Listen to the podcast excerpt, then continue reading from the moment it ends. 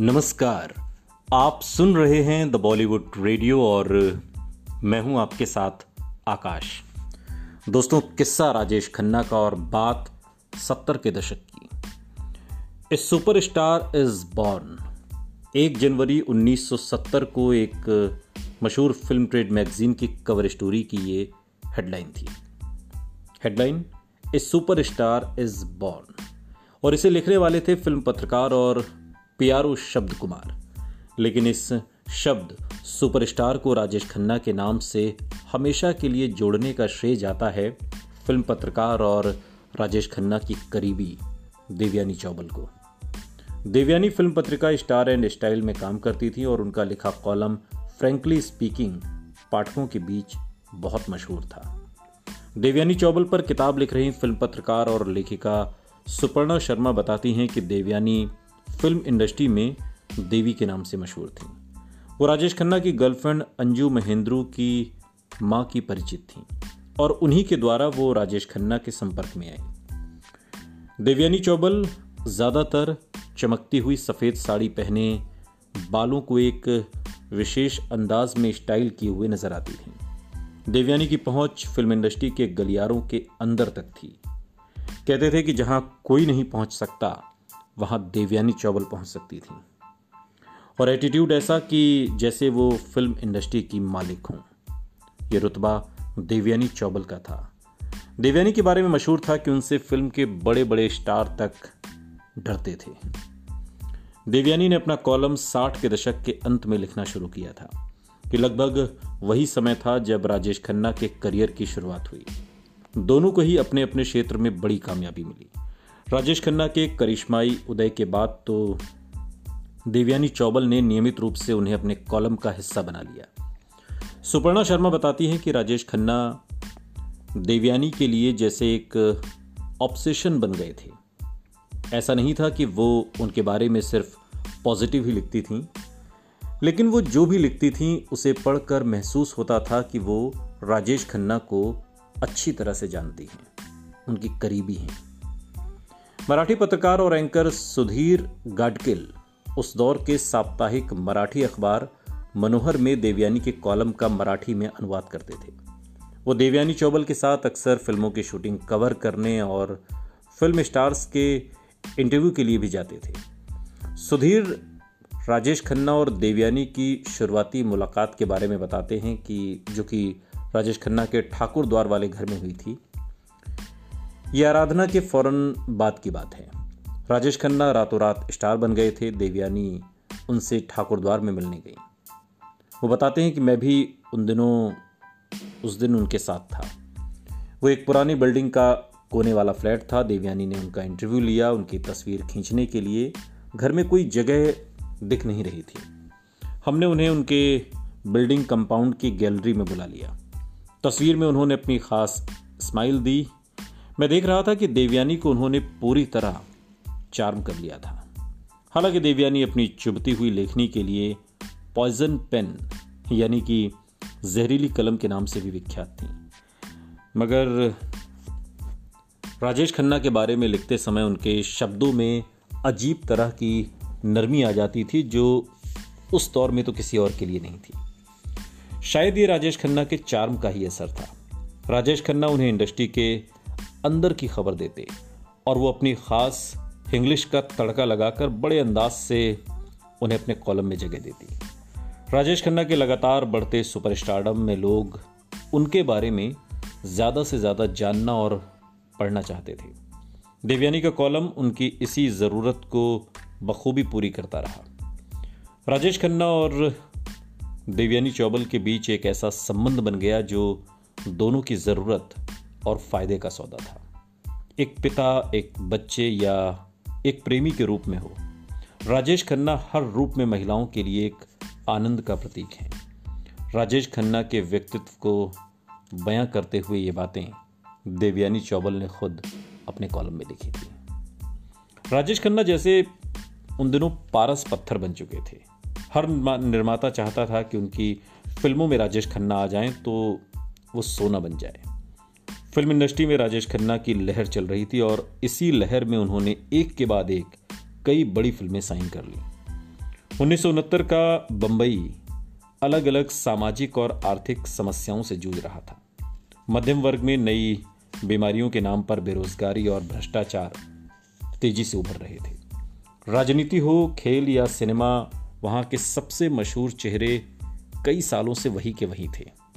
उनमें कोई बदलाव नहीं था। फ़िल्म इंडस्ट्री में दिलीप कुमार, देवानंद, राज कपूर की तिकड़ी बरसों से इंडस्ट्री पर राज कर रही थी। लेकिन माता पिता के फेवरेट रहे ये एक्टर उनके बच्चों के जवान होने तक भी वैसे ही रोल कर रहे थे, हीरो वाले। उनका स्टार पावर भले ही बरकरार था, लेकिन वो कुछ नया नहीं कर रहे थे। पारंपरिक किरदारों के खांचे में फिट होने वाले जुबली स्टार राजेंद्र कुमार हर फ़िल्म में खुद को दोहरा रहे थे। युवाओं के मनपसंद विद्रोही छवि वाले रेबेल शमी कपूर वज़न बढ़ जाने की वजह से हीरोइन के साथ रोमांस करते हुए अच्छे नहीं लग रहे थे। इन सबकी फ़िल्में चल तो रही थी, लेकिन एक बात साफ़ थी कि नई युवा पीढ़ी इन स्टार्स को अब पिछली पीढ़ी के हीरो के रूप में देखने लगी थी। ऐसे हीरो जो उन्हें एक तरह से विरासत में दिए गए थे। दिली दिल में किसी नए हीरो की अनकही चाहत उन दिनों ज़ोर पकड़ रही थी।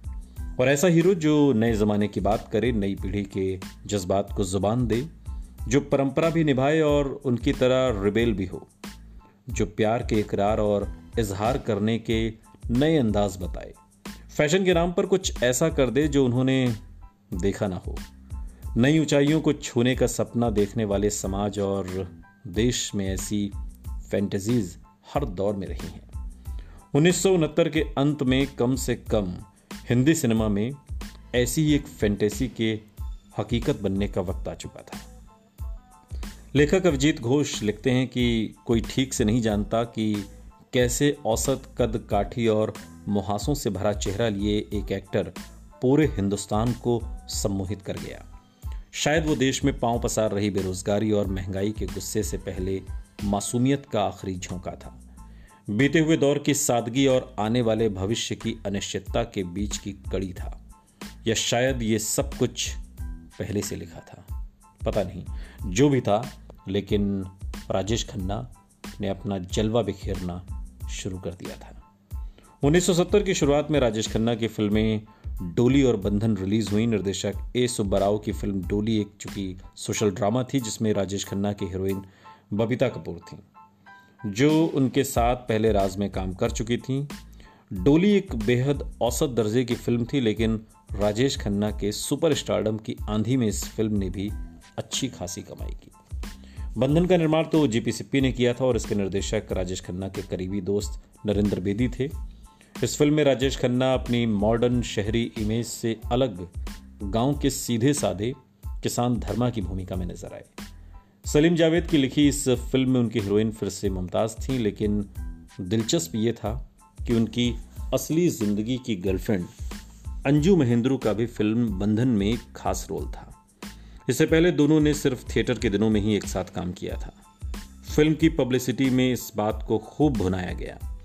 दर्शक भी पहली बार पर्दे पर राजेश खन्ना और अंजू की केमिस्ट्री देखना चाहते थे। कई निर्माताओं का मानना था कि अगर उनकी जोड़ी को दर्शक पसंद कर लेंगे तो उनकी रियल लाइफ की जोड़ी रियल लाइफ में भी हिट हो जाएगी। लेकिन जब बंधन रिलीज़ हुई तो उम्मीदों को झटका लग गया। दर्शकों की तालियाँ अंजू, राजेश खन्ना के सीन्स पर नहीं, बल्कि राजेश खन्ना और मुमताज़ के सीन पर बजी।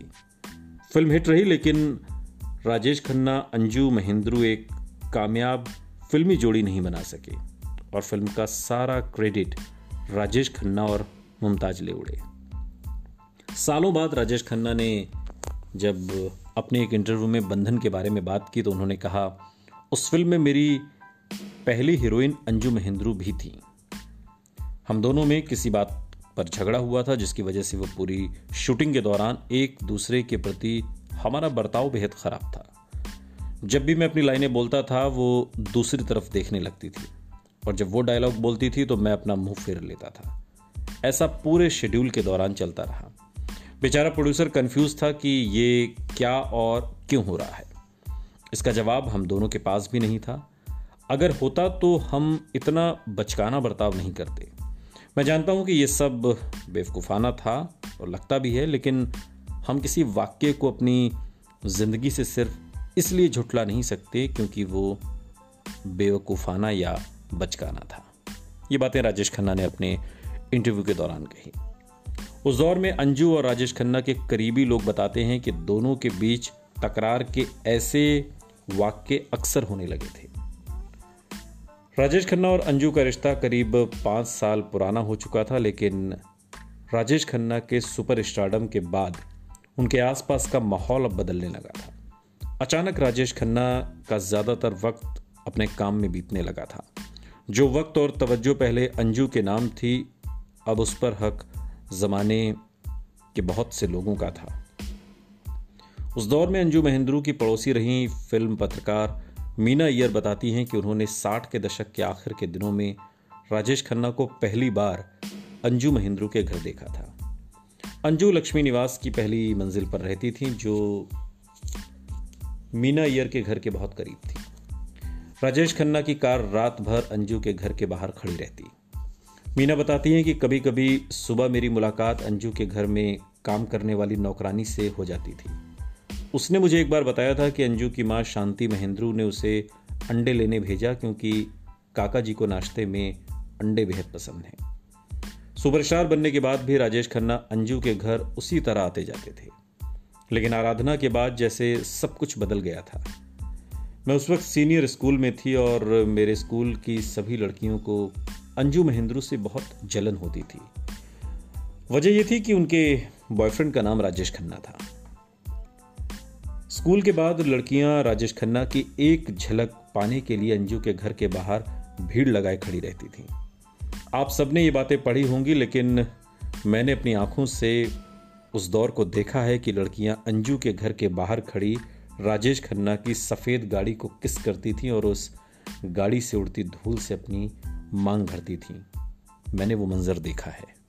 ये बातें मीना अय्यर बात के दिनों में एक इंटरव्यू के दौरान बताती हैं कि किस तरीके से लड़कियाँ राजेश खन्ना की दीवानी थीं। आज तो हम पॉडकास्ट में किस्सा सुना रहे हैं आप आ, ऐसे किस्से सुनते रहते होंगे लेकिन मीना अय्यर ने खुद अपनी आँखों से वो मंज़र देखा है जब लड़कियाँ राजेश खन्ना की सफ़ेद गाड़ी को किस करके उसे लाल गुलाबी कर देती थीं। उड़ती हुई धूल से अपनी मांग भरती थीं। ये सब कुछ मीना अय्यर ने अपनी आँखों से देखा है नए आए सुपरस्टार राजेश खन्ना और अंजू महेंद्रू की निजी ज़िंदगी पर लगातार सबकी नज़रें टिकी रहती थीं। उनके रिश्ते को जैसे हर रोज मीडिया की जाँच से होकर गुजरना पड़ रहा था। देश के सबसे बड़े सुपरस्टार की गर्लफ्रेंड के बारे में लोग हर बात जानना चाहते थे। मगर अचानक आए इस मीडिया अटेंशन के लिए अंजू शायद पूरी तरह तैयार नहीं थी। राजेश खन्ना और अंजू से जुड़ी खबरें और तस्वीरें उस दौर की मशहूर magazines Stardust Star and Style और फ़िल्म फेयर में छपती रहीं। उनकी लव लाइफ के बारे में गॉसिप कॉलम्स में चटकारेदार बातें लिखी जाती अंजू, राजेश खन्ना के साथ किस पार्टी में गई, किस इवेंट पर उन्होंने क्या ड्रेस पहनी, वो राजेश खन्ना के साथ कैसी दिख रही थी, ये सब कुछ मीडिया कवर करता सुपरस्टार की गर्लफ्रेंड मीडिया ने अंजू महेंद्रू के नाम के साथ ये नई पहचान जोड़ दी थी।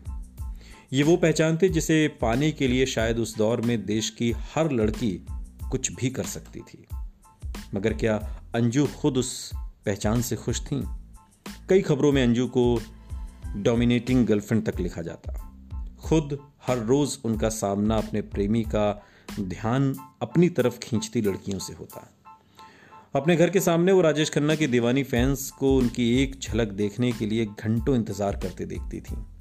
ये सब घटनाएँ कहीं ना कहीं उनके रिश्ते पर दबाव डालने लगी थी। कुछ बदल रहा था। वो चाहता था कि मैं हर वक्त उसके पैरों पर गिरी रहूँ जैसे उसके चमचे गिरे रहते हैं। मैं उससे प्यार करती थी, उसकी चापलूसी नहीं। मेरे लिए वो सिर्फ़ जतिन या जस्टिन था। वो शख्स जिससे मैंने प्यार किया। न कि सुपरस्टार राजेश खन्ना। बहुत बात के दिनों में राजेश खन्ना पर एक इंटरव्यू में जज्बाती होते हुए अंजू महेंद्रू ने कहा, खुद अंजू को अब तक फ़िल्मों में कोई खास मुकाम नहीं मिल पाया था। हीरोइन के रूप में उन्हें साइन करने के लिए निर्माता कभी भी आगे सही तरीके से नहीं आए और अब भी नहीं आ रहे थे। वहीं राजेश खन्ना के लगातार बढ़ते काम की वजह से शायद दोनों के पास साथ बिताने के लिए अब वक्त भी कम होने लगा था। ये भी हो सकता है कि इस रिश्ते से दोनों को जो उम्मीदें थीं, वो पूरी ना हो पा रही हूँ।